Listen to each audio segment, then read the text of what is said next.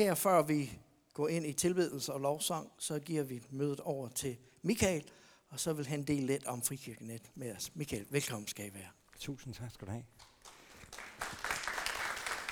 Tak. Tak skal I have.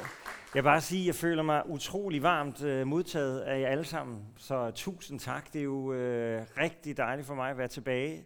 Jeg kan faktisk ikke huske, at jeg, om jeg har prædiket her, siden jeg stoppede herinde som præst. Det har jeg ikke vel? Nej, det har bag det styr på. Det er godt. Jeg kunne, jeg kunne ikke helt huske, om der var et eller andet, der lå tilbage 10 år tilbage. Men øh, det var en fantastisk dejlig tid for mig at få lov til at være præst der i huset, og, og man får, man bliver, jeg er sådan en meget nostalgisk type, så jeg bliver sådan helt nostalgisk, når jeg er her og får hils på jer, og, og op, også mange af jer ældre, som jeg kender så godt. Det er simpelthen fantastisk dejligt, så det er så skønt. Tak fordi jeg må få lov til at være her og, og dele, og jeg skulle hilse fra min familie. Mine børn, de bliver jo simpelthen bare større og større. Havde min søn på 20 været med, så havde jeg nok været på samme højde med ham nu, sådan hvis han havde stået dernede, ikke? Han er jo en klippert uden lige. Øh, ah, måske ikke helt, men her sådan her i hvert fald. Så er han i hvert fald lige så høj som mig. Øh, og øh, han, øh, ja, han øh, elsker Jesus og kirke, og er engageret ind i kirken på Drejervej, og, og øh, så videre, så videre. Så det er simpelthen bare skønt. Og min anden datter, hun blev lige 18 her i fredag, så jamen, livet det går bare så enormt hurtigt. Så det er utroligt. Og øh, som I øh, ved, så var, jeg, øh, så var jeg præst ind i kirken i Kulturcenteret, efter jeg var præst her, og så blev jeg så generalsekretær i Frikirkenet. Og øh, dengang øh, Frikirkenet, det er, som øh, vi lige hørte her før, historien om, at øh, danske frikirker hver for sig, så er der ikke så mange, der lægger mærke til os. Så er vi sådan små enheder, hist og pist. Men sammen, så får vi en anden styrke. Cirka 50.000 danskere kommer regelmæssigt i en frikirke. Ikke nødvendigvis medlemmer, men kommer regelmæssigt. Det giver alligevel noget volumen, når man kan sige det til en politiker. Vi er cirka 400 frikirker i Danmark, og Frikirkenet er den største paraply, hvor vi så har pinsekirker med, og baptistkirker, og missionsforbund, og apostolskirke, og vineyard, og helsang, og så videre, og så videre. Så det er en rigtig dejlig paraplyorganisation, og formålet med, at vi er sammen, det er, at hver for sig kommer vi ikke langt, men sammen så kan vi så meget mere. Så Frikirkenet fungerer som en slags udenrigsministerium for øh, frikirkerne i Danmark. Det betyder, at jeg som generalsekretær, det er en meget flot titel, vil jeg bare lige sige, den der titel, jeg har, ikke generalsekretær. Og, og nogle gange, når jeg sådan bliver spurgt, Nå, hvor mange ansatte har I så? Det er sådan det forkerte spørgsmål at stille. det er hellere at sige, sådan, hvem jeg nu repræsenterer i stedet for. Det er lidt bedre, for de ansatte, så bliver jeg sådan lidt, Nå ja, jo, men vi er ikke så mange, og det går vi ikke så meget op i. så jeg er den eneste fuldtidsansatte, så har jeg så, så har jeg så en, en 40% kommunikationsmedarbejder med. Så det er det. Det er frikending. Vi er en meget, meget lille organisation. Men alligevel så har vi oplevet ganske enkelt, at dørene har været helt ufatteligt åbne. Ligesom vi hørte den her enormt dejlige historie med Lukas, altså som jeg tænker, wow, den historie, den skal vi da høre mere af. Øh, så oplevede vi, da jeg startede for lidt over tre år siden, at dørene var åbne på en måde, jeg slet ikke havde forventet. Jeg kendte ikke en eneste politiker inde på Folketinget, dengang jeg startede. Ikke en eneste. Så var der en, der sagde til mig, tag dig og mødes med kirkeordførerne. Øh, nu er du generalsekretær øh, så kan du mødes med dem og, og fortælle om frikirkerne. Og så tænkte jeg, ja, det, det er da nok en meget god idé. Og så var der en anden, der sagde, hvorfor inviterer du dem ikke til at komme og besøge en frikirke? Jeg tænkte, kan man det? Altså kan man bede en politiker om, og folketingspolitiker om at komme ud og besøge en frikirke? Vil de det? Jeg må hellere prøve, så jeg skrev til de der kirkeordfører og spurgte, om jeg måtte komme på besøg, og Karl Holst, han var den første, der svarede, og han sagde, det må du meget gerne, så kom jeg ind og besøgte ham, fortalte om frikirkenet, og så siger han til mig, at det er godt nok på tide, siger han så, at I, at I får noget gennemslagskraft, siger han så. Det er på tide, og det er så nødvendigt. Og så spurgte han mig sådan, så sagde han så, hvor var I henne, dengang Esben Lunde Larsen blev grillet i medierne? Esben Lunde Larsen var vores videnskabsminister på det tidspunkt. Han var kristen, øh, troede på en skabende Gud, og han blev udsat for en sand mediehets, fordi at han som videnskabsminister troede på en skabende Gud. Og hvor Karl så spørger, hvor var I derhen? Jeg må bare sige til Karl, Karl, det er ked af. Det skulle jeg have været, men øh, nu prøver vi på at komme på banen. Og så viste det sig, at, øh, at øh, Karl blev jo sådan enormt overrasket over den imødekommenhed, man, han, der kom. Man kan så sige, at han havde brug for venner, hvis man sådan, øh, men, men det var faktisk langt ud over det. Jeg oplevede en øh, åbenhed, og jeg opdagede, nå, kan politikere være så åbne? Så jeg fik hans nummer, og han ville meget gerne komme og besøge en, en frikirke. Så besøgte jeg Karen Klint fra Socialdemokratiet. Det ville hun også meget gerne. Og så besøgte vi først Kolding Frikirke, for det var deres valgkreds. Og øh, så tænkte jeg, at det var da fint, så spørger vi lige Marianne Hjelved, fordi hun var også kirkeordfører. Og det ville hun også gerne. Hun ville også gerne besøge en frikirke op i Aalborg, hvor hun var valgt. Og så tænkte jeg, når nu Marianne Hjelved har sagt ja, så kunne det da være, at jeg kunne invitere alle de andre folketingspolitikere, der er valgt i den samme kreds, fordi så kan jeg fortælle, at Marianne Hjelved har sagt ja, så kan det være, at de også tør at komme med. Og så viste det sig jo faktisk, at, øh, at der var fire, tre andre, fire med hende, som sagde ja tak. Så tænkte jeg, det var da ret godt, fordi det, ud af 20, der var 20, der var valgt i den kreds, så er det fire, der sagde ja. Det er jo en rimelig god procentdel, ikke? Altså det er jo sådan, øh, at, at, at hvor vi hen er 20 procent noget af den stil, ikke? Så tænkte jeg, det er ikke helt ringen, altså at, at kunne komme op på den øh, procentvis. Så tænkte jeg, øh, tænk nu, hvis vi gjorde det i hver eneste storkreds i hele Danmark, så ender vi jo med, at 20 procent af Folketingets politikere har været ude og besøge en frikirke. Og noget af det, vi, vi gjorde, da vi havde politikerne ude, det var, at hver gang vi var ude med dem og inviterede dem, så sørgede vi altid for at have vidnesbyrd, der fortæller om kirkernes sociale arbejde, vores integrationsarbejde, hvem vi er som kirke, men også altid mennesker, der fortalte om at være kommet til tro på Jesus Kristus, og hvad troen på Jesus har betydet for deres liv. Og det, der var fantastisk oplevelse, som jeg oplevede første gang, øh, øh, vi havde det både i Kolding, og jeg kan huske i Kolding med Karl og Karen, da de var der, så var det en, der hed Jeanette, som fortalte om, hvordan hun ikke kunne være sammen med mange mennesker. Så var hun kommet ind i kirken og kom til tro på Jesus, og så siger hun så, nu kan jeg ikke stoppe med at kramme folk, siger hun så. Og så til sidst, når vi skal rejse os fra bordet, så går hun hen til Karl og siger, Karl, du skal have en krammer. Og så gav hun ham en krammer, og jeg synes bare, det var så genialt. Og tænk så, de der, øh, da jeg så begyndte at invitere politikerne, så blev vi jo, skrev vi jo personligt til hver enkelt og sørge for at øh, sådan tilretten, og det var sådan et, et, et forholdsvis stort arbejde i at først finde en, der sagde ja i hver valgkreds, og så sige til de andre, nu har han sagt ja, eller hun sagt ja, vil I ikke også med, og du er jo ordfører for det her, så det passer lige ind der, da, da, dam. Vi endte med at få inviteret alle i hele Folketinget, og ud af alle i hele Folketinget, så sagde hver tredje folketingspolitiker ja. Og det betød at vi havde hver tredje folketingspolitiker inde i frikirkerne i løbet af sidste år. Det gav jo en enorm respons og en enorm dialog.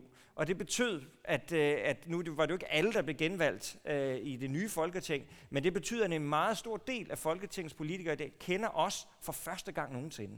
Øh, langt hovedparten af dem, bortset fra én, så var der ingen af dem, der kendte noget som helst til os. Altså, de har hørt om os. Et eller andet fjernt, obskurt, der passer sig selv i et hjørne og mest bekrigede hinanden. Det var mere eller mindre det billede, de havde. Men de mødte os ikke med et sort stykke papir. Det var blankt, men det var ikke sort. Det var faktisk hvidt. Vi havde lov til at skrive på det. Og det var noget af det, der slog mig.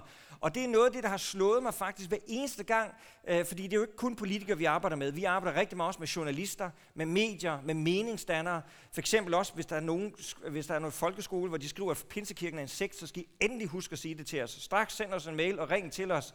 Fordi det, jeg vil sige, det er, at jeg har aldrig oplevet uvilje, men jeg har mødt masser af uvidenhed.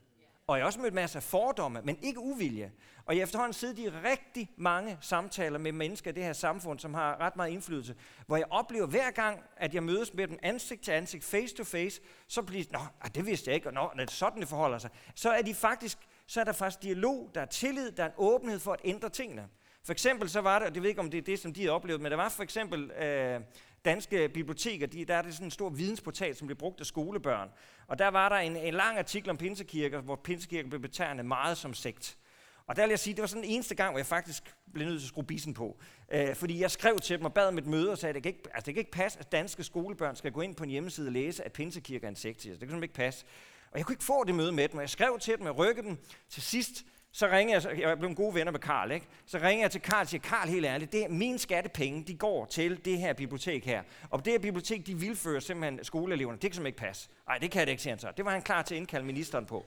Fint, siger jeg så. Så ringer jeg så til Kristi Dagblad og siger, så det, her, det kan ikke passe. Og det synes Kristi Dagblad heller ikke. Så de ringede straks til øh, øh, uh, uh, DB, Dansk, nu kan jeg ikke helt huske, det Dansk Bibliotek et eller andet. Ringede til dem, og så gik det lige pludselig hurtigt. Utrolig nok. Ja, i løbet af, øh, øh i løbet af 24 timer, så var siden pillet ned, og øh, de skulle sørge for, at hele deres religionsportfølje den skulle gennemgås, og indtil det blev gjort, så øh, ville de ikke have noget stående op på hjemmesiden.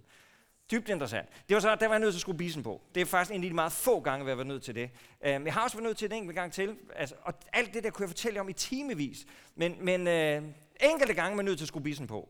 Og så opdager man faktisk, at vi har mange allierede. Altså DUF for eksempel, Dansk Ungdomsfællesråd, er en fantastisk allieret. Den fik jeg lov til at bruge en anden gang over for TV2, hvor TV2 havde øh, lavet en konkurrence om Danmarks bedste fællesskaber, men hvor kirker ikke fik lov til at være med i den konkurrence. Og det er der forskelsbehandling, fordi så var de så dumme, at, undskyld, det var ikke rigtigt sagt, men hende, der ejede det, hun sagde til Christi Dagblad, for jeg ringer også til Christi Dagblad og sagde, det kan ikke passe det her. Så spurgte Christi Dagblad hende, og så siger hun til Christi Dagblad, jamen religion og politik, det skiller folk ad. Og den her konkurrence, den handler om, hvad der samler folk og siger så, det var da ekstremt fordomsfuldt. Altså siger så, kom dog ind i en vores kirke, og så skal jeg prøve at vise dig, hvad der samler folk. Fedt ikke et sted i Danmark, hvor du får så mange forskellige mennesker fra alle mulige aldersgrupper og baggrunde til at samles. Øhm, og så gik jeg så til DUF og sagde til DUF, det, det kan da ikke passe, og det var DUF helt med på. Og jeg gik også til nogle andre, og i løbet igen, når man lige sådan allierer sig med lidt forskellige, i løbet af 24 timer, så bukkede og skrabede, de sagde, undskyld, selvfølgelig skulle kirker være med, og jeg blev budt på kaffe i TV2, jeg ved ikke hvad. Så det var sjovt. Så det går som regel øh, godt, vil jeg sige, men nu er det de negative eksempler. Det er faktisk undtagelserne. Det er faktisk, reglerne er, det er uvidenhed, og det er fordomme, men det er ikke uvilje. Men det kræver jo, at der er nogen, der faktisk møder den, og nogen, der følger op, og sætter sig ned med den, og snakker med den. Og der er det klart, det er det, som er Frikirkenets opgave. Så vores opgave, det er at skabe bro, det er at skabe forståelse om, hvem vi er som frikirker, hvad vi tror på, hvad vi, hvem vi er, så er det at skabe bro mellem os og resten af samfundet. At vi ikke bare er en del, der gemmer sådan lidt for os selv, eller som ingen rigtig ved hvad. Nej, vi er med inde i samfundet, med til at påvirke samfundet, og med til at gå i partnerskaber med andre dele af samfundet. Fordi sammen med resten af samfundet kan vi være med til at gøre det her, bedre til et sted, det her samfund til et bedre sted. At der kan vi få lov til at gøre en forskel. Vi gør det med Guds kærlighed, andre kan gøre det med noget andet, men vi er en vigtig del af det her samfund. Så frikirkenet handler om at nedbryde fordomme, det handler om at bygge bro, og det handler om, at vi som frikirker simpelthen tager den plads, som Gud har givet os i det danske samfund. Amen. ja. Øh, det vi har rigtig meget brug for, det er, at vi har rigtig meget brug for, at I beder for os. Øh, og det er faktisk øh, rigtig meget hele tiden, vil jeg sige. Vi havde et møde, jeg, jeg, jeg kunne jo blive ved, og det skal jeg nok være med, men vi havde et møde torsdags for eksempel med med Børns Vilkår og en anden organisation, der hed Inside Out, hvor der stod rigtig meget på spil. Og jeg må indrømme, at jeg var meget nervøs for det møde, og virkelig bad Gud om noget og visdom, øh, fordi som I har bemærket, så er der rigtig meget fokus på øh, børns, øh, altså statsministeren taler meget omkring det med børn og børns rolle og tvangsværelse osv. Og der ved jeg nogle ting, der foregår i, no, i nogle kulisser, øh, hvor at øh, det her med negativ social kontrol i lukkede kristne miljøer, står ret højt op på øh, dagsordenen i forhold til, at øh, om man skal gribe hårdere ind over for børn, der vokser op i radikaliserede miljøer. Men hvad er så lige radikaliserede miljøer? Det er jo så lige det, fordi de kan jo aldrig nogensinde sige, at det kun er muslimske områder. Det vil altid være radikaliseret i en bred religiøs forstand. Og hvem er så lige radikaliseret, og hvem er det lige, der afgør det? Der foregår der rigtig, rigtig meget i det. Og der havde et møde der i torsdag, hvor jeg, jeg indrømte, at jeg var nervøs, og virkelig havde fået folk øh, til at bede for os. Øh, vi var inde på Drejervej, vi lavede som et studiebesøg, hvor vi inviterede dem til at vise dem, hvem vi var. Øh, og der var Gud bare til stede. Det var så fantastisk, kunne jeg igen fortælle rigtig meget om. Men Gud var der, det blev skabt bro, og det blev skabt tillid. Men det er klar over, det kommer ikke af sig selv. Og de åbne døre, vi oplever, de kommer ikke af sig selv. Det er fordi, det er Gud villigt, og fordi der er folk, der beder for os. Så det må I rigtig meget, meget, meget gerne gøre. Så må I også meget gerne støtte os økonomisk. Om lidt så er der en indsamling, hvor I kan være med til at give. I kan også blive partner sammen med Frikirkenet, og det gør man ved at udfylde sådan en seddel, som jeg har herude i forjen bagefter, vi kan komme hen til mig. Og I også gerne må stille mig flere spørgsmål, hvis I tør, for det kan være, at jeg snakker længe. Øh, men I kan også bare udfylde sedlen, og så give den til mig. Det koster 60 kroner, eller er det 50 kroner om måneden at være med, eller 600 en gang om året. Det må man selv om, hvordan man helst har det bedst med det. Øh, men det betyder utrolig meget for os at have partner for at hjælpe os i det forhold til det økonomiske område. Sandheden er, at vi har nu haft en treårig pionerfase, hvor vi har løbet utrolig meget i gang. Og som jeg sagde før, jeg er den eneste fuldtidsansatte. Det går ikke længere. Fordi min, min øh, to-do-liste er så fyldt, så hvis vi skal være med til at udvikle det her videre, og hvis den ene dør, der fører til fire nye døre, skal udnyttes, så er vi ganske ikke nødt til at ansætte en person til. Øh, det erkender vi. Men for at kunne gøre det, så er vi nødt til at løfte økonomien. Så hvis I har lyst til at være med til at støtte det, så må I meget gerne blive partner sammen med os. Så får I vores nyhedsbrev øh, en, gang om, øh, en gang hver 6. uge cirka. Øh, så det kan I gøre ham bagefter. Eller I kan også være med til at give bidrag nu her. Der kan I enten give kontant, I kan give til kirkens mobile pay. Hvis I gør det, så skal I huske at skrive frikirkenet i emnefeltet. I kan også give direkte til frikirkenet øh, mobile pay, hvis I kan huske det. Eller hvis multimediemanden kan skrive det lynhurtigt på en eller anden slide, det ved jeg ikke, om du kan det er 777, 3 gange 7, 26. Det hellige tal, 777, 26. 777, 26. Det kan man også være med til at give på. Så øh, det er meget velkommen til. Nu vil vi vise en lille video, øh, som bare er en opsummering af de her politikers besøg, som var hos os. Og inden I viser den, så vil jeg bare lige bede en bøn sammen med jer. Skal vi gøre det? Kære Jesus, jeg takker dig for den her menighed, for den her kirke, for alt det arbejde, tjeneste og kærlighed og tro, der er lagt ned i den her kirke. Og så beder jeg om, far Jesu Kristi navn, at den her kirke, sammen med alle os andre frikirke i hele Danmark, tak at vi må få lov til at løfte dit navn og ære dit navn, og få lov til at vise, at du er stor, du er stærk og du er mægtig, og vi kan få lov til at tage vores plads og være lys og salt i verden, i Jesu Kristi navn. Tak for dit nærvær og din hellige ånd. Amen. Er det ikke spændende at høre? Det er det. Det er virkelig spændende. Og det, det møder, som vi har set klip af, det har betydet rigtig, rigtig meget. Øhm, jeg var med her i København, og øh, jeg fik den store glæde at sidde ved siden af repræsentanten fra det alternativ. Og jeg tænkte, at jeg fik den plads, jeg tænkte, åh, oh, Jesus hjælp mig. jeg vidste ikke, hvad jeg skulle forvente, og, og jeg tror, hun var lige så skeptisk, som jeg var. Men ved du hvad? Vi havde en fantastisk samtale og snak sammen under kaffen. Hun var utrolig åben. Hun var utrolig øh, glad for, for alt det, hun mødt og hørt. Og øh, you know, ved du hvad? Vi beder så meget om, at Guds rige må gå frem. Det er en bønneemne, jeg tror efterhånden i de 30 år, jeg har været med, at hver eneste gang, man har haft et bønnemøde, eller en kampagne, eller et eller andet, det er inde i det emne, der, der, der ligger først. Ikke? Be for vort land. Og jeg håber, vi alle sammen beder for vort land. Men det kræver også noget andet. Det kræver, at vi handler på, at Guds rige må gå frem. Og det er det, Frikirkenet gør. Frikirkenets arbejde gør, at Guds rige vokser i vort land. Det gør, at Guds rige bliver kendt af folk, som har aldrig vidst noget om dem. Hvis vi vil se Guds rige gå frem, og vi vil gerne se, at Jesus Kristus bliver forkyndt i vort land, så skal vi bede, men vi skal også handle. Og det er derfor i dag, vi vil samle ind til Frikirkenet. Og som sagde før, vi er et medlem af Frikirkenet, så det vil sige, at vi med glæde hver år betaler vores gebyr. Og det gør vi, fordi vi tror på sagen. Men det trængs ret meget mere end bare det. Fordi hvis ikke vi alle sammen er med, så kan vi ikke nå målet. Og vores mål, det er at se Jesus Kristus forkyndt i vort land. Så lad os støtte op om det. Og lad os give Amen. Så hvis lovsangsbandet vil komme, og øh, så vil vi gå ind i lovsang og tilbedelse. Og så mens vi synger den første lovsang, så vil vi samle ind til frikirkenet. Og som Michael sagde, hvis, hvis I ikke kunne huske deres nummer, eller kan ikke finde, du kan altid indbetale på kirkens mobile pay nummer. Nå, den er kommet op der. Så kan I bruge deres. Hvis der er nogen, der sender noget, vil jeg bare sige til kirken, så som vanligt, så går alt ubeskåret til frikirkenet, øh, så I kan bruge alt, øh, alle de forskellige måder at indbetale. Men virkelig tænk lidt over det. Og tænk mere over, end at bare give noget i dag. Men virkelig overveje at være en partner. Det er noget, vi har brug for. Det er noget, Danmark har brug for. Og 50 kroner om måned er noget, som vi alle sammen har råd til så virkelig overveje at være partner med Frikirkenet. Og så for at vi lige samle ind, så vil jeg bare sige, at vi har jo vores øh, øh, forskellige, der er på, på efterskole på besøg. Lukas er her i dag. Ja, det var godt.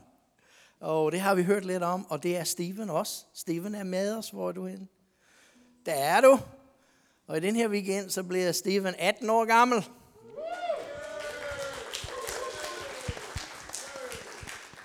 Så, så bagefter gudstjeneste i underetagen, så er, bliver der holdt en lille fødselsdagsfest for Steven, så I alle sammen er velkommen til at lige komme forbi. Og, øh, og vi, vi skal møde op alle sammen og fejre ham så pinligt som overhovedet muligt. Godt. Men lad os uh, støtte op om sagen med Frikirkenet, og lad os give. Og værsgo. Amen. Værsgo at tage plads. Michael, velkommen her på dette sted. Kom og dele Guds ord med os. Tak skal du have. Tusind tak. Ja. En af mine udfordringer, når jeg skal prædike, især når der er sådan en dejlig atmosfære, jeg føler mig så hjemme, og jeg har meget, jeg gerne vil sige på kort tid, det er, at jeg kommer til at tale for hurtigt. Så derfor, Beate, er du klar på en opgave? Det er, hver gang jeg taler for hurtigt, så gør du sådan der. Og hvis Beate hun begynder at gøre sådan, så er det ikke fordi, det er varmt, men fordi jeg taler alt for hurtigt. ja, det er godt. Ro på nu, Michael Aarhusen. Det er godt. Jeg skal prøve at gøre mit absolut bedste. Kender I den her følelsen af, at øh, man nogle gange kan øh, føle sig truet af et andet menneske? Ikke sådan fysisk, men truet sådan af deres holdninger, eller af deres personlighed, eller deres livsstil, hvor man på en eller anden måde føler, at det truer en. Kan I genkende den følelse? Ja, det tror jeg, de fleste af os kan. Og øh, jeg havde sådan en oplevelse, øh, jeg fortalte om den her på sommercamp i maj, hvor jeg prædikede, så nogle af jer har måske hørt den før. Øh, jeg havde sådan en oplevelse øh, sidste gang, der var folkemøde på Bornholm. Folkemøde, hvor man jo samler alle mulige fra hele Danmark til alle mulige debatter på, i Allinge i Rønne. Og der havde jeg arrangeret en debat omkring køn, øh, om køn det er biologisk bestemt, eller om det er noget, man selv vælger. Og øh, jeg havde inviteret blandt andet øh, generalsekretæren i LGBT, Susanne Brander, til at være med til den debat. Og øh, jeg havde gjort det med vilje, fordi at jeg godt var klar over, at jeg, at jeg ligesom havde brug for på en eller anden måde at få skabt en kontakt til LGBT. Øh, og på en eller anden måde, øh, at vi ikke bare to, der står og råber af hinanden, men at der på en eller anden måde i hvert fald, altså jeg har oplevet det så mange gange der med, at når man sidder ned og ser hinanden i øjnene, så sker der et eller andet godt. LGBT, hvad det er, tak hvad det. LGBT, det er Landsforeningen for bøsser og lesbiske i Danmark, plus alle de andre seksuelle identiteter. Øhm, så jeg øh, først så, så, jeg inviterede med Ville til debatten, og da hun sagde ja til den, så spurgte jeg, om vi ikke kunne spise en frokost efter debatten. Fordi så øh, fik jeg jo anledning til at møde hende. Så vi havde først debatten, og debatten det var jo i et sprængfyldt telt, der var masser af mennesker, øh, mange farverigt udklædte mennesker, kan jeg også fortælle. Øh, så det var, en, øh, det var virkelig en, øh, en intens debat.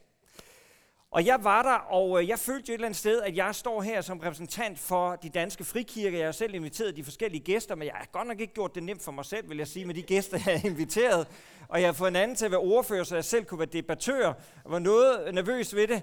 Øh, så jeg ligesom øh, tænkte, nu skal jeg jo stå for de danske frikirker, vores holdninger, hvad vi står for. Så jeg var sådan rimelig på duberne.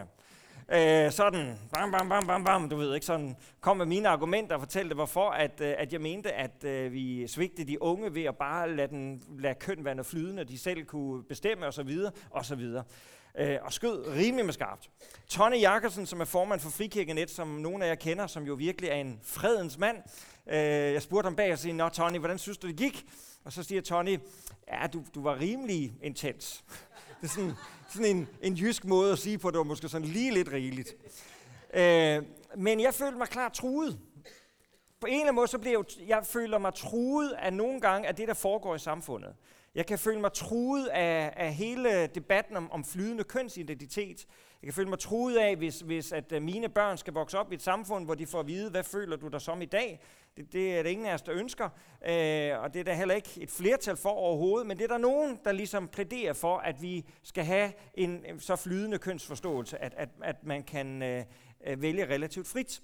Jeg kan godt forstå øh, argumentet nogle gange, hvor vi selvfølgelig også skal være gode til at rumme mennesker, der har en, en udfordring i forhold til deres kønsidentitet, og det er vigtigt, at vi ikke øh, slår folk oven i hovedet og presser dem ind i kasser, som de ikke vil være ved. Det er jeg også fuldstændig med på, men samtidig er det vigtigt, at vi har nogle ting, som vi faktisk kan i talesætte, som vi ikke, at vi ikke begynder at lege med fake news, som jeg sagde i debatten, øh, at vi ligesom siger, at biologi og fakta, det er ligegyldigt. Det var lidt sjovt, Christian Dag blev refereret til debatten, og de bemærkede sådan interessant nok, at nu er det lige pludselig de kristne, der argumenterer for naturvidenskabelige, øh, naturvidenskaben. Det synes jeg også var lidt morsomt. Men det er jo sådan set rigtigt nok at sige, der, der er sådan nogle ting, der er os givet, og det er vi simpelthen nødt til at respektere. Det har vi ikke lov til bare at lave om på. Det, det var så den debat. Men, men, men jeg føler mig klart truet, og jeg føler mig nogle gange truet. Og i det, så kan jeg godt blive lidt aggressiv. Og jeg kan godt ligesom markere, here's my ground. Altså det her, det er mit område. Kom ikke for tæt på. Øh, og jeg kan godt sådan skyde lidt med skarpt. Så havde jeg jo så inviteret Susanne til frokost bagefter, og det var nok meget godt, tror jeg.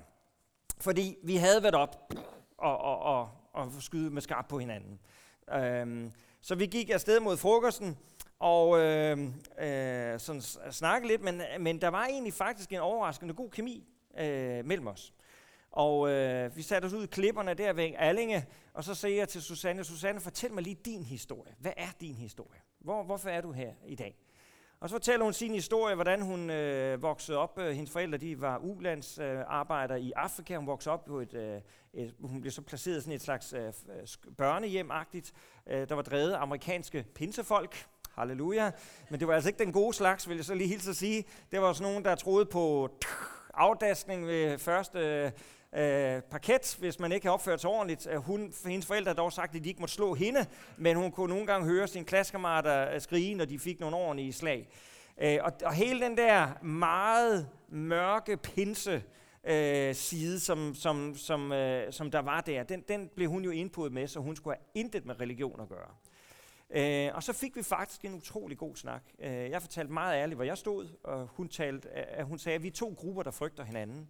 Øh, og øh, jeg frygter dem, øh, og hun fortæller, at de frygter os. De har sådan et billede af, at vi holder strategiske møder på europæisk plan, hvor vi planlægger, hvordan vi kan presse de homoseksuelles rettigheder tilbage, og så videre, og så videre. Og vi har jo sådan så det modsatte billede, at de er en meget, meget stærk lobbyorganisation med masser af kræfter, der simpelthen trumler os andre ned. Det kunne hun så grine af. Øh, så vi havde simpelthen nogle billeder af hinanden, som ikke passer overens med, hvor der også var frygt.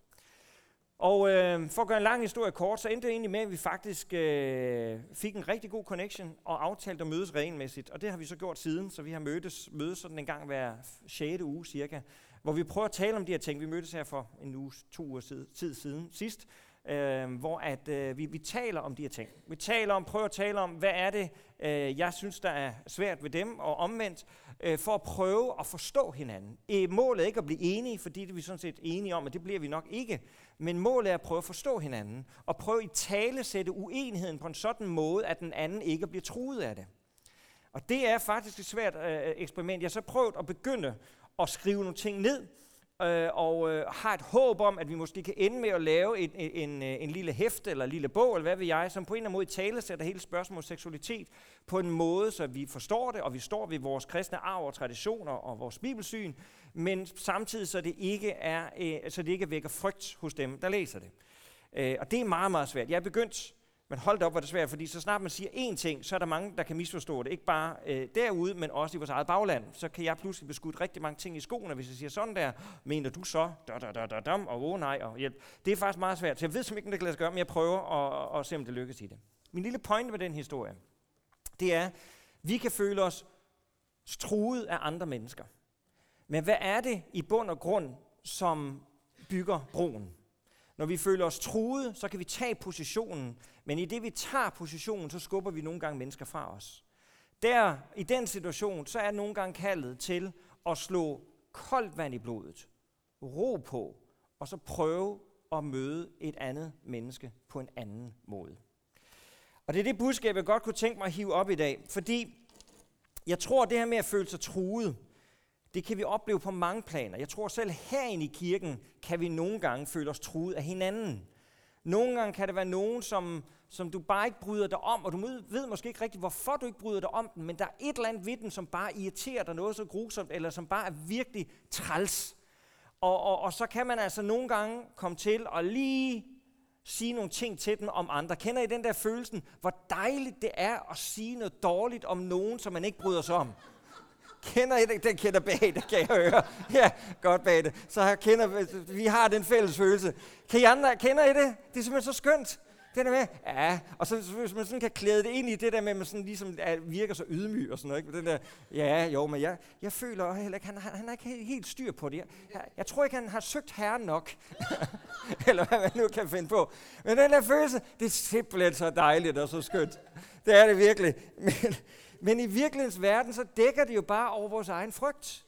Og det dækker over vores eget måske manglende selvbillede, vi måske har et dårligt selvværd, eller vi måske på en eller anden måde føler, at, at, at det her, det, det menneske, det vil os noget, som, som vi ikke bryder os om. Altså, der, der kan være så mange ting, der er i spil. Og i virkeligheden så siger det jo meget mere om os selv, end det siger om den anden. Og jeg, altså jeg er virkelig den kategori, jeg prøver ved Guds nåde at prøve at styre min mund nogle gange, fordi at øh, jeg kender alt til det der med at prøve, eller det der med bagtagelsens sødme. Det der med at, at holde sig selv i nakken og sige, hvad er det, du siger, og hvorfor siger du det? Øhm, Paulus, han, øh, eller inden jeg lige siger det med Paulus, faktisk så kan vi jo nogle gange, det her med at føle sig truet af andre, det kan så også nogle gange føre til, at vi danner nogle grupper, hvor vi ligesom så er meget enige om at være uenige med de andre. Så vi kan ligesom danne nogle grupper, vi ligesom her, jamen vi ved i hvert fald, det her, det er i hvert fald sandt, og det er i hvert fald, det er i hvert fald ikke den måde, man skal være på. Kender I den også, ikke? Det er i hvert fald ikke sådan der. Og nogle gange, så kan vores kirker næsten blive sådan et, et slags fællesskab, hvor her, der er vi så enige, så kan vi så være uenige på andre punkter og bekrige hinanden der, men, men sådan, der er mange ting, hvor vi sådan er enige om, jamen det er sådan her, man skal tænke, det er sådan her, man skal tro, det er sådan her, man skal gå klædt. Det er sådan her, man skal mene om det syn og det syn og det syn. Og så er vi ligesom enige om alt det. Og hvis nogen afviger fra det, jamen, så er de jo, nå ja, ja ja. Mm. Altså man behøver ikke sige mere. det er nok. så har man allerede sendt budskabet. Og den person kan føle sig, her passer jeg ikke ind, eller her er jeg ikke velkommen, eller jeg kan ikke få lov til at være her med mine holdninger, eller med den jeg er og så glider de lige så stille ud af fællesskabet. Øh, og andre, de tilpasser sig måske, og måske tænker, ja, okay, men det, fællesskabet er trods alt bedre end ikke have noget, og så tilpasser man sig, og, og ligesom lægger lidt bånd på sig selv, og det går så måske en tid, og måske går det hele livet, men et eller andet sted, så er man aldrig fri. Og så det værste er, at hvis man ikke er fri, så kan man faktisk heller ikke sætte andre i frihed. For hvis man ikke er fri, så videreføres den ånd til, at, at det er okay, at man lægger bånd på sig selv og ligesom passer ind og tilpasser sig. Og så bliver man det her lille lukkede fællesskab, hvor, man, hvor der ikke er andre, der kan komme til, og andre ikke kan føle sig velkommen. Og så kan vi sige halleluja og bede om vækkelse og evangelisere på gader og stræder og lave alt, hvad vi har lyst til. Og vi fatter ikke, hvorfor folk ikke kommer til. Jamen, det er jo også de sidste tider. Ja, det er sandt. Jesus kommer snart igen. Jo, jo, jo. Og det skal blive mørkt og trist. Vi er klar over det. Lad os bede lidt mere om vækkelse. Ikke også? Og i virkeligheden, så er problemet os selv. Ja, Amen. Men det er det jo virkelig. Hvis det er én ting, der slår mig i den tid, vi lever i, så er det den enorme åbenhed, som der er for evangeliet. Enorm uvidenhed, men også enorm åbenhed. At jeg, jeg synes, jeg oplever næsten hver eneste gang, hvor man sidder og taler med mennesker om, om tro, så er der en, en meget, meget stor interesse, når man lige er kommet forbi alle de der indledende fordomme og barriere, der ligger. Når man er kommet forbi dem på den ene eller på den anden måde, så er der faktisk en ekstrem stor åbenhed. Jeg nyder at sidde og tale med Susanne. Vi taler øh, meget om tro. Øh, hun er jo så ateist, eller agnostiker, eller hvad man skal kalde det for, en, der ikke tror på Gud. Men, øh, men øh, der er der ingen tvivl om, at der er et eller andet, der, der rører ved hende. Hun hørte min øh, prædiken, som jeg holdt på sommercamp, for jeg sendte den til hende, fordi jeg fortalte den her historie. Jeg havde spurgt hende først på forhånd, om jeg måtte. Øh, og så sendte jeg prædiken til hende, og den delte hun på Facebook og, og, og, og skrev, at det var en præ- øh, hun sagde, den her prædiken, den rører mig virkelig dybt, og så blev den liket ud i hele det LGBT-miljø, og, og jeg ved ikke hvad. Det var sådan meget, så hun kom til mig, så sagde som Michael sagde, så det er første gang, jeg nogensinde blev rørt over en prædiken. Og det var, det var jo fordi, at et eller andet sted, så pludselig så oplever jo hun, at hun bliver mødt, at hun bliver rummet, at hun godt kan få lov til at være lesbisk, sådan som hun er, og blive talesat positivt i en kristen sammenhæng.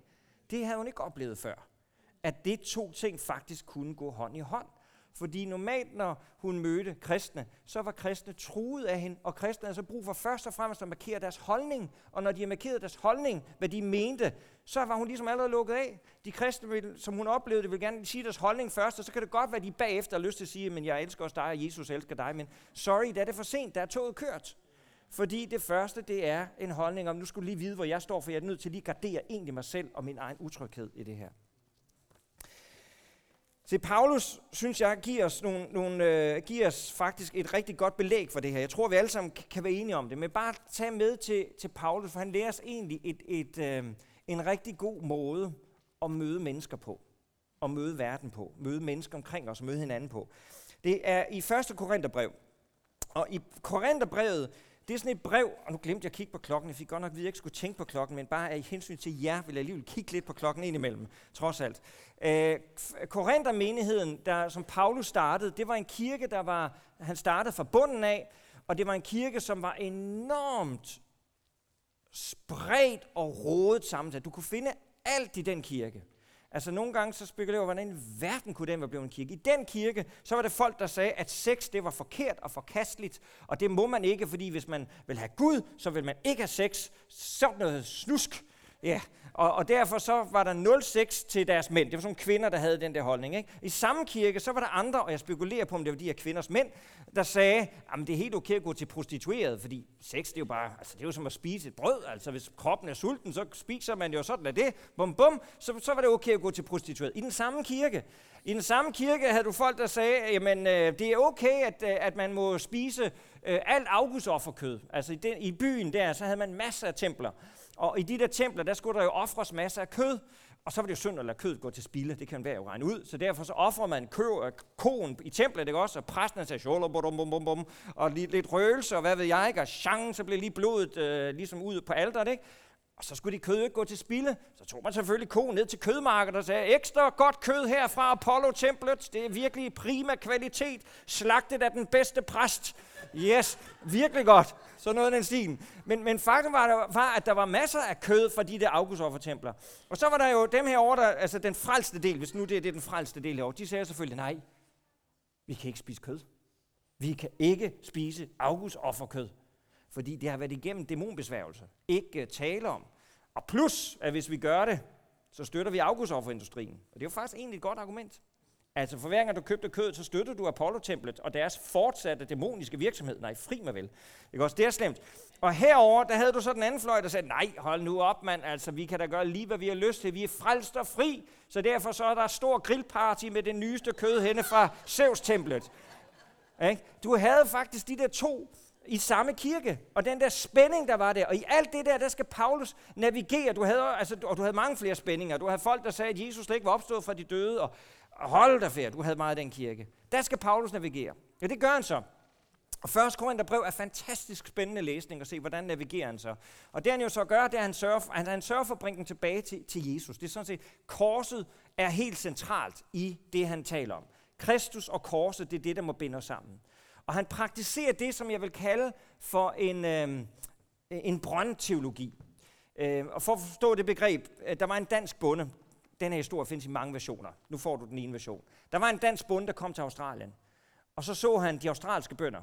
Og den måde i Australien, som de øh, ligesom øh, øh passer deres køer på, så så han jo, der var ingen hegn.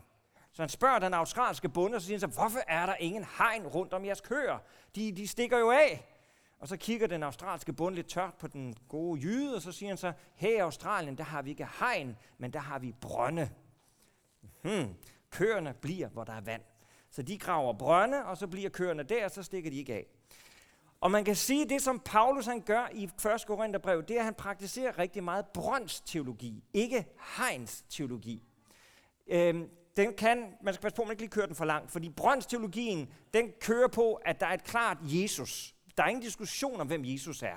Der er ingen diskussion om, at Jesus Kristus er Guds søn, der døde og opstod for os. Så det centrale af kristendommen, det er brønd. Det er ikke den, vi diskuterer. Men ellers så praktiserer Paulus faktisk rigtig meget en brøndsteologi. Prøv at høre, hvordan han gør det i forhold til øh, det her med augustofferkød.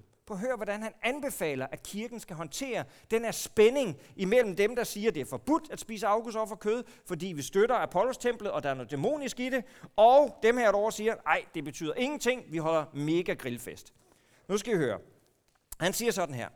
Hvad angår det kød, yes, hvad angår det kød, som har været offer til afguderne, så ved vi, at vi alle har kundskab. Kundskaben gør indbilsk, men kærligheden bygger op. Så Paulus siger til de her folk, her venner, vi er alle sammen kundskab. Vi, vi ved godt, hvad det her det ligesom handler om. Der er nogen herover der har kundskab og siger, at det er dæmonisk, og vi støtter Apollos templer, og der er nogen herover der siger, nej, det er lige meget, Kristus har sat os fri. Vi er alle sammen kundskab. Og hvis vi kun står på kundskabens fundament, så kan vi stå og råbe af hinanden, føle os truet af hinanden, intimidere hinanden, og vi kan stå der og ligesom diskutere frem og tilbage. Og i bund og grund kan vi gøre det, indtil menigheden den bliver splittet. Så siger Paulus, kundskaben, den gør indbilsk. Men kærligheden, den bygger op. Den er kundskab, siger Paulus, hvis det kun er den, vi har, så bliver vi indspilske. Så synes vi, vi er så ufattelig kloge.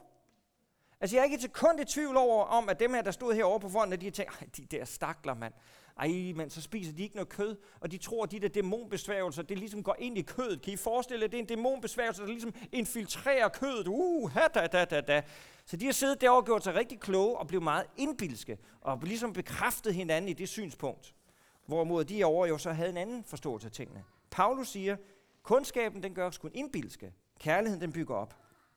Så siger han sådan her, hvis nogen mener at kende noget, så kender han det endnu ikke sådan, som man bør kende det. Dem er over, de mener bestemt, at de kender til det. Men Paulus siger, hvis I nu mener, at I er så kloge, ved hvad, I ikke fattet det nu. Og det samme til dem herover. I ikke fattet det nu. Og så siger han, men den, der elsker Gud, er kendt af ham. Det er sådan lidt en kringlesætning.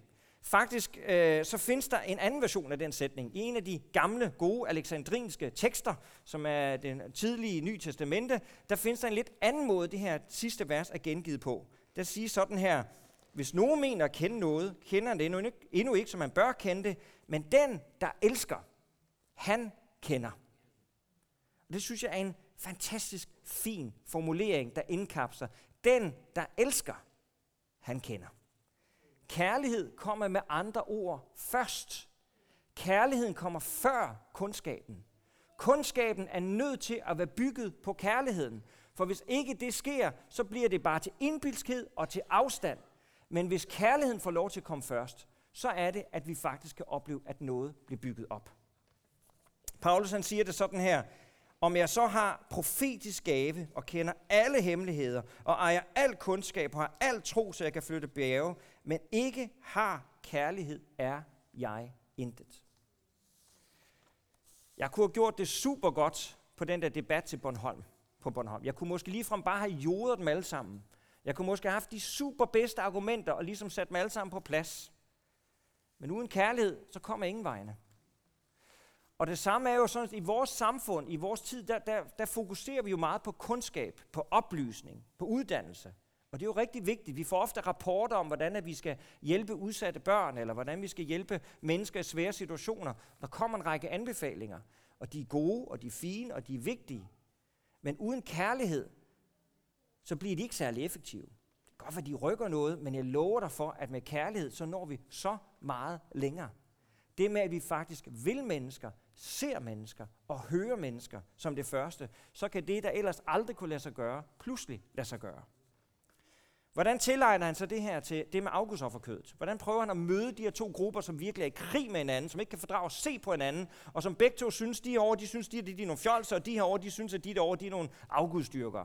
Hvordan kan man have en kirke med, med begge de grupperinger, og samtidig have enhed og kærlighed? Lad os høre, hvad Paulus han siger. Hvad angår det at spise kød, som har været offer til afguderne, så ved vi, at der ikke findes nogen afgud i verden, og der kun er én Gud. Det ved vi. Der er kun én Gud. Øhm, og det får, ham så, det får Paulus til, hvor han så siger i, i to kapitler senere, så siger han sådan på den her måde. Alt, hvad der spises, hvad der sælges på kødtorvet, det kan I spise med god samvittighed, uden at undersøge, om det er offerkød. For jorden med alt, hvad den rummer, tilhører Herren. Så dem herovre, de tænker, yes, hørte I det? Hey, har I læst Paulus' brev? Uh. Jorden med alt, hvad den rummer, tilhører Herren. Grillfest hører jeg. Og så er de herovre vildt glade og begejstrede og tænker bare, det er super duper, så fantastisk. Sådan er det. Der er kun én Gud, der findes ikke nogen afgud, og det er fuldstændig lige meget, så lad os dog slagte og spise og hygge os. Men der er så et stort meld. For Paulus han har netop talt, at kundskaben den gør os indbilsk, men kærligheden den bygger op. Så prøv at høre, hvordan han fortsætter. For vel, siger Paulus, er der såkaldte guder, både i himlen og på jorden. Der er jo så mange guder og så mange herrer, men for os er der kun én fader, én Gud, faderen fra ham og til ham og vi til ham. Og for os er der kun én herre, Jesus Kristus. Ved ham er alle ting, og vi ved ham. Det er stadigvæk, vi stadig kan over, hvor de, de tænker, ja, amen, og de er de sådan set også enige, ja, der er kun én herre. De, de er sådan enige om Paulus, prøver at drage dem ind til det fælles, de skal huske på. Husk nu på, kære grupper, begge to, at vi tror på, at der kun er én herre, der kun er én Gud, og det er ham, vi tjener, det er ham, vi søger mod. Det er brøndsteologi, han prøver at komme her. Se mod Kristus, kære venner. Se mod ham, i stedet for at vi bygger barriere op mod hinanden, at du må ikke det, du må ikke spise augustofferkød. Og de over, de siger, jo, det må vi i hvert fald godt. Vi skal ikke være sådan nogen som jer. Så siger Paulus, det er Kristus, kære venner, mod Kristus. Ingen hegn mod ham. Det prøver han at sige. Og så prøv at høre, hvad han siger her. Nu kommer man med den allervigtigste pointe. Kundskabsmæssigt har du ret til at spise offerkød. Men ikke alle har den her kundskab, siger Paulus. Der er nogle, der spiser kødet som offerkød, fordi de hidtil har været vant til at dyrke afguderne, og så tilsøles deres samvittighed skrøbelig, som den er. Men mad gør hverken fra eller til over for Gud. Vi opnår ikke noget ved at spise, og vi mister ikke noget ved at lade være. Men se til, at jeres ret til at spise kød ikke bringer de svage til fald – for hvis nogen ser dig, som har kundskab, sidde til bords i et augusttempel, vil så ikke den, der er svag i sin samvittighed, blive tilskyndet til at spise offerkød? Så går jo den, der er svag til grunde som følge af din kundskab. Den bror, som Kristus døde for, vil på den måde at synde imod brødrene og såre deres skrøbelige samvittighed, så synder I imod Kristus. Derfor, hvis mad bringer min bror til fald, så vil jeg aldrig i evighed spise kød, for ikke at bringe min bror til fald. Se, det er jo kontant. Det er jo Paulus jo rent faktisk siger til de her mennesker her, det er, at han siger, ja, kundskabsmæssigt har I ret til at spise afgudsofferkød, men kærlighedsmæssigt har I så ret til det. Og han siger jo rent faktisk, fordi alt kød i datidens marked, stort set alt kød, du kunne stort set ikke købe noget kød, som ikke har været offer til afguden. Det var for meget svært. Så skulle du jo gå rundt og vende og spørge, er det et offer til afguden, eller det ikke blev det. Det blev en ret svær indkøbsdag. Øh, så så det, var, det, var, det var stort set umuligt.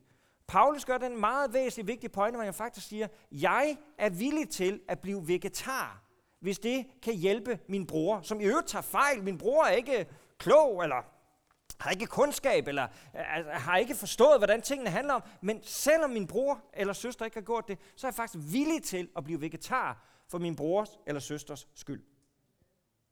Det er jo en ret stærk udtalelse. Prøv, prøv lige at kigge på de folk, der sidder omkring dig. Prøv lige at se folk omkring dig. Læg lige mærke til dem, der sidder omkring dig. Så vil jeg gerne spørge dig og stille dig et spørgsmål. Er du villig til at blive vegetar for deres skyld? Ha, vil du sige nej tak til kødets goder og glæder øh, for din øh, nabos skyld der omkring dig? Er vi villige til det? Nej, det tror jeg ikke. Tak for en ærlig sjæl der. Der sætter vi grænsen. Ja, nu stopper festen. Det der grillkød, det er alligevel for godt. Jamen, det er jo sandt. Det er jo rent faktisk det, Paulus han siger at hvis det sårer min brors eller søsters skrøbelige samvittighed, så lad være med at spise. Han siger jo ikke, at han så vil ændre mening. Men han siger jo faktisk, at han i handling er villig til at møde sin næste der, hvor dens næste, min næste er. For at møde min næste med kærlighed som det allerførste. Det er jo egentlig stærkt. Og jeg tænker nogle gange på, hvis, hvis man så kigger i kapitel 9, det her det kapitel 8, hvis du så fortsætter med at læse kapitel 9, så kan du høre Paulus, hvordan han taler om, hvordan han selv har givet afkald. Ikke på at spise kød, det er ikke det, det handler om, men i kapitel 9, der taler han om, hvordan han har givet afkald på at få penge for sin tjeneste. Noget så forfærdeligt, det skal vi slet ikke tale om, vel? men det er han rent faktisk.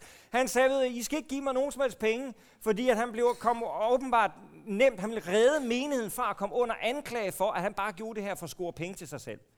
Så for ligesom at undgå den anklage, så siger han, ved, I skal ikke give mig nogen som helst penge. Alle penge, som, I, som vi samler ind her, det giver vi til Guds riges værk på den ene eller på den anden måde, hvordan pengene nu så end bliver brugt til de fattige, til enkerne, til sociale arbejde. Jeg skal ikke have nogen penge. Jeg kan ikke anbefale, at I gør det samme over for Stakkels Joel her, fordi i vores tid, hvor vi lever, så har vi altså ikke brug for præster, der er fuldtidsansatte i en kirke af en størrelse som den her. Så det er ikke det, der er mit argument. Men det kunne jo være, at man stod i en situation på et tidspunkt, Joel eller mig eller andre, store institutioner, må man sige, her i den situation, så er det faktisk bedre, selvom vi har ret til det, og selvom det er det rigtige, alligevel for Kristi skyld, for at møde et andet menneske og sige, her giver jeg slip på noget, som jeg egentlig har ret til. Og jeg har lyst til at lige læse, jeg har, det har jeg ikke lige på powerpointen, men bare lige øh, her for 1. Korintherbrev kapitel 9, hvor Paulus han siger sådan her, vers 19, Skønt, fri og uafhængig af alle, har jeg gjort mig selv til alles tjener, for at vinde så mange som muligt. For jøderne er jeg blevet som en jøde for at vinde jøder. For dem, der lever under loven, er jeg blevet som en, der står under loven for at vinde dem, selvom jeg ikke er under loven. For dem, der er uden lov, er jeg blevet som en, der er uden lov for at vinde dem, selvom jeg ikke er uden Guds lov, men er under Kristi lov. Jeg er blevet svag for de svage, for at vinde de svage. Alt er blevet for alle, for det mindste at frelse nogen. Alt gør jeg for evangeliets skyld, for selv at få del i det. Det er jo stærke ord. Det er jo stærke ord, Paulus kommer med til os. Hvor er vi vant til, jeg taler meget til mig selv, hvor er vi vant til ligesom at skulle gardere os selv og fortælle, hvem vi er og hvad vi står for, hvad vi tror på. Men egentlig siger Paulus, at prøv først at finde ud af, hvor de næste er. Ikke for at være manipulerende eller beregnende, men for at vise dem kærlighed. Fordi hvis du først skal skue dine holdninger og ting og sig af, så er, som vi sagde før, så er toget kørt, så kan du ikke få lov til at møde mennesket ansigt til ansigt. Så Paulus taler om, se hvor de næste er. Mød mennesket der, hvor det er, og find ud af, hvordan du kan møde det med kærlighed. Gør kærlighed til fundamentet for dine handlinger og til et fyrtårn for dine rettigheder. Hvad betyder det helt konkret for os her i den her kirke? Men det betyder måske nogle gange, at så er der nogle ting, hvor vi skal vælge at nedtone vores holdninger. At der er nogle holdninger, som måske ikke er så væsentlige og så vigtige, at vi ligefrem behøves at skulle føre dem frem, hvor det kan føre til den der sådan splittelse eller irritation, eller den der, hvor vi ligesom garderer os imod den anden. Det kan godt være, at vi skal være villige til nogle gange at nedtone nogle af vores holdninger. Det kan også være, at vi nogle gange skal være villige til det der med at holde igen, frem for at blive forarvet. Det der med lige at trække vejret, inden at vi svarer det næste menneske igen. Det med at se værdien i det menneske, som vi står overfor. Paulus opfordrer os til at sætte kærligheden først i det møde, som vi har med vores næste. Hvordan bliver vi gode til det? Jeg tror, at det starter inde i vores eget hjerte. Herinde starter det allerførst den måde, som vi vil møde vores nabo på. Jeg måtte jo erkende, når jeg sad sammen med Susanne, at mit behov for at være på den rigtige side, det var større end mit behov for at skulle møde hende i kærlighed og i respekt. Så i bund og grund havde jeg egentlig mest behov for at gardere mig selv frem for at møde hende. Når man så har, truffet, har gjort sig den erkendelse, så har man jo så et valg, hvad man vil gøre ved det. Og jeg var glad for, at jeg havde den frokost. Og jeg vil så sige, at jeg er glad for, at når man så faktisk prøver at sætte sig ned, fordomsfrit og møde et andet menneske, og lytte til dem, også selvom de står for noget, som gør os bange eller nervøs, så opdager man altid værdien i det andet menneske. Jeg har endnu ikke jeg har fået lov til, og det har I også på forskellige vis, men jeg har fået lov til, sådan i, i forhold til dem, der har indflydelse i Danmark, at sidde med rigtig, rigtig mange forskellige mennesker fra alle mulige spektre.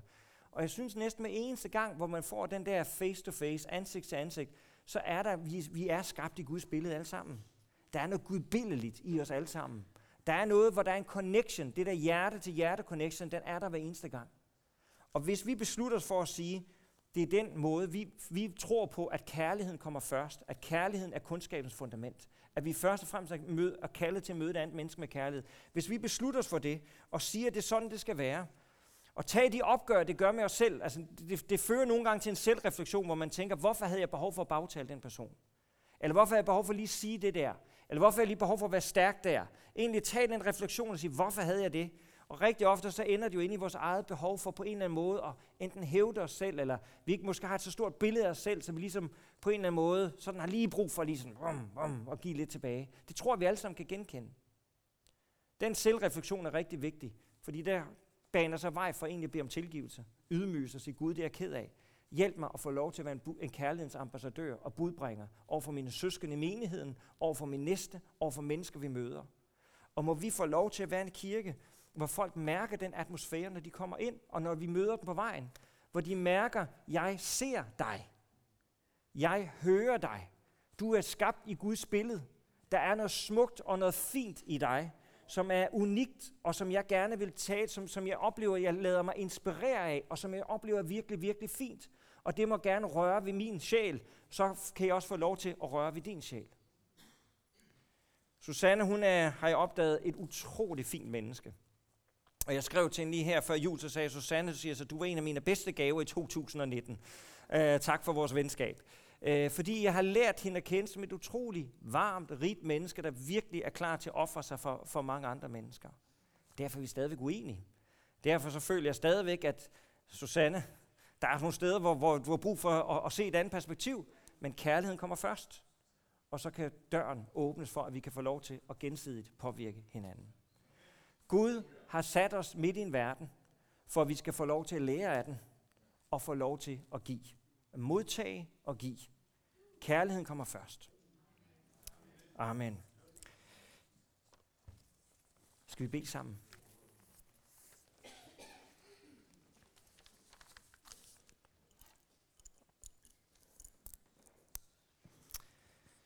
Far, tak.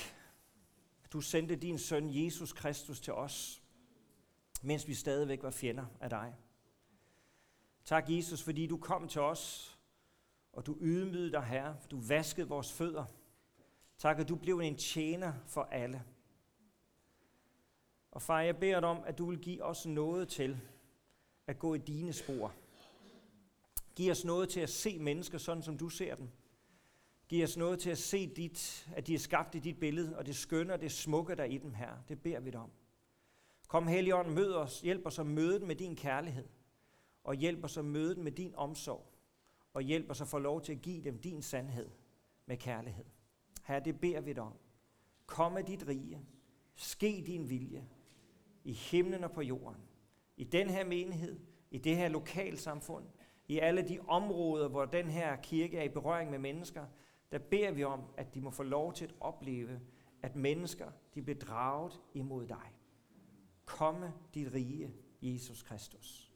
Ske din vilje. Det beder vi om, Herre. I Jesu Kristi navn. I Jesu navn. Tak, far.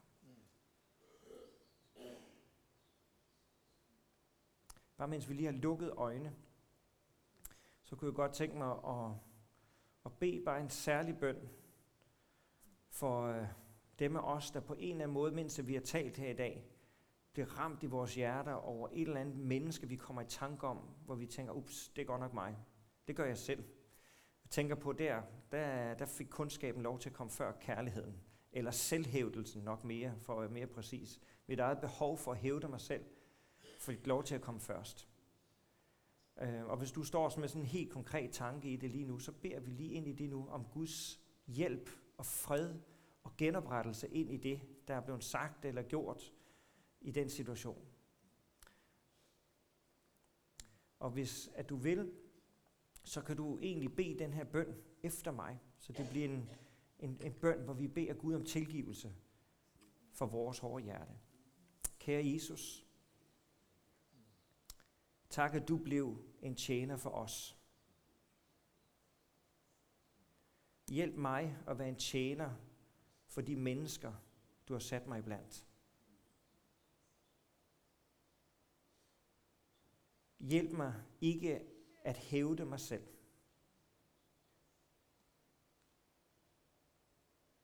Men hvile i, hvem du har skabt mig til at være. Hjælp mig at elske dig. Elske min næste. Og elske mig selv. Tilgiv mig, hvor jeg har bagtalt, eller har skubbet mennesker fra mig. Tilgiv mig, hvor jeg har sat min ret foran kærligheden.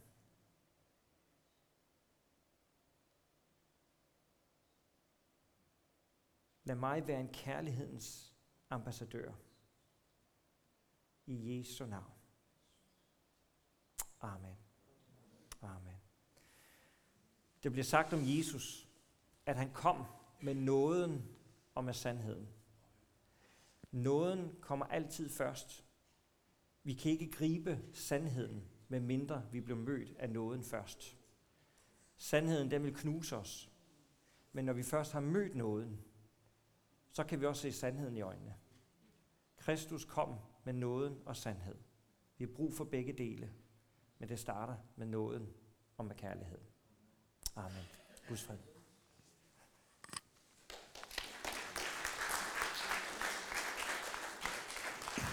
Amen. Tak, Michael. Så vil jeg opfordre os alle til at tage Guds ord ind i vores hjerte. Lad det være en uge, hvor vi handler på Guds ord. Lad det være en uge, hvor vi åbner øjnene og siger, Herre, vis mig, hvor jeg kan give kærlighed, i stedet for, at jeg vil kræve kærlighed. Lad mig være en giver i denne uge. Amen. Og så, mens vi lytter til forkyndelse, så er det nok ingen tvivl om i menigheden, hvor vi står i hvilken gruppe. Vi står herover med grillfestens gruppe. Og øh, jeg vil bare minde jer om, at lørdag aften den 1. februar, så kommer Goran med, han, med øh, hans øh, madvogn og giver gratis mad til hele, der, alle, der dukker op den aften. Og vi har en filmaften. Det bliver en kanon hyggelig aften for menigheden. Så lørdag aften den 1. februar, så kom og vær med, starter klokken 17. Vi spiser sammen, og så bagefter så ser vi en rigtig, rigtig god film sammen. Og det bliver en dejlig, dejlig, dejlig aften. Kom og vær med. Og på torsdag, så har vi menigheds Øh, så hvis I er interesseret i at høre om, hvor vi kommer med hensyn til renovering og hvad det ligger foran os, så kom torsdag aften kl. 19. Lad os alle sammen rejse os. Vi har fået Guds ord i den formiddag. Og Guds ord forvandler os. Guds ord tager fat i os. Guds ord vokser i os. Fordi Gud han vil, at du forstår, at han elsker dig. Så modtager Herrens velsignelse. Herren velsigner dig og bevarer dig. Herren lader sit ansigt lyse over dig og være dig nådig. Herren løfter sit ansigt mod dig og giver dig fred. Amen. Tak for i formiddag, og Gud velsigne jer.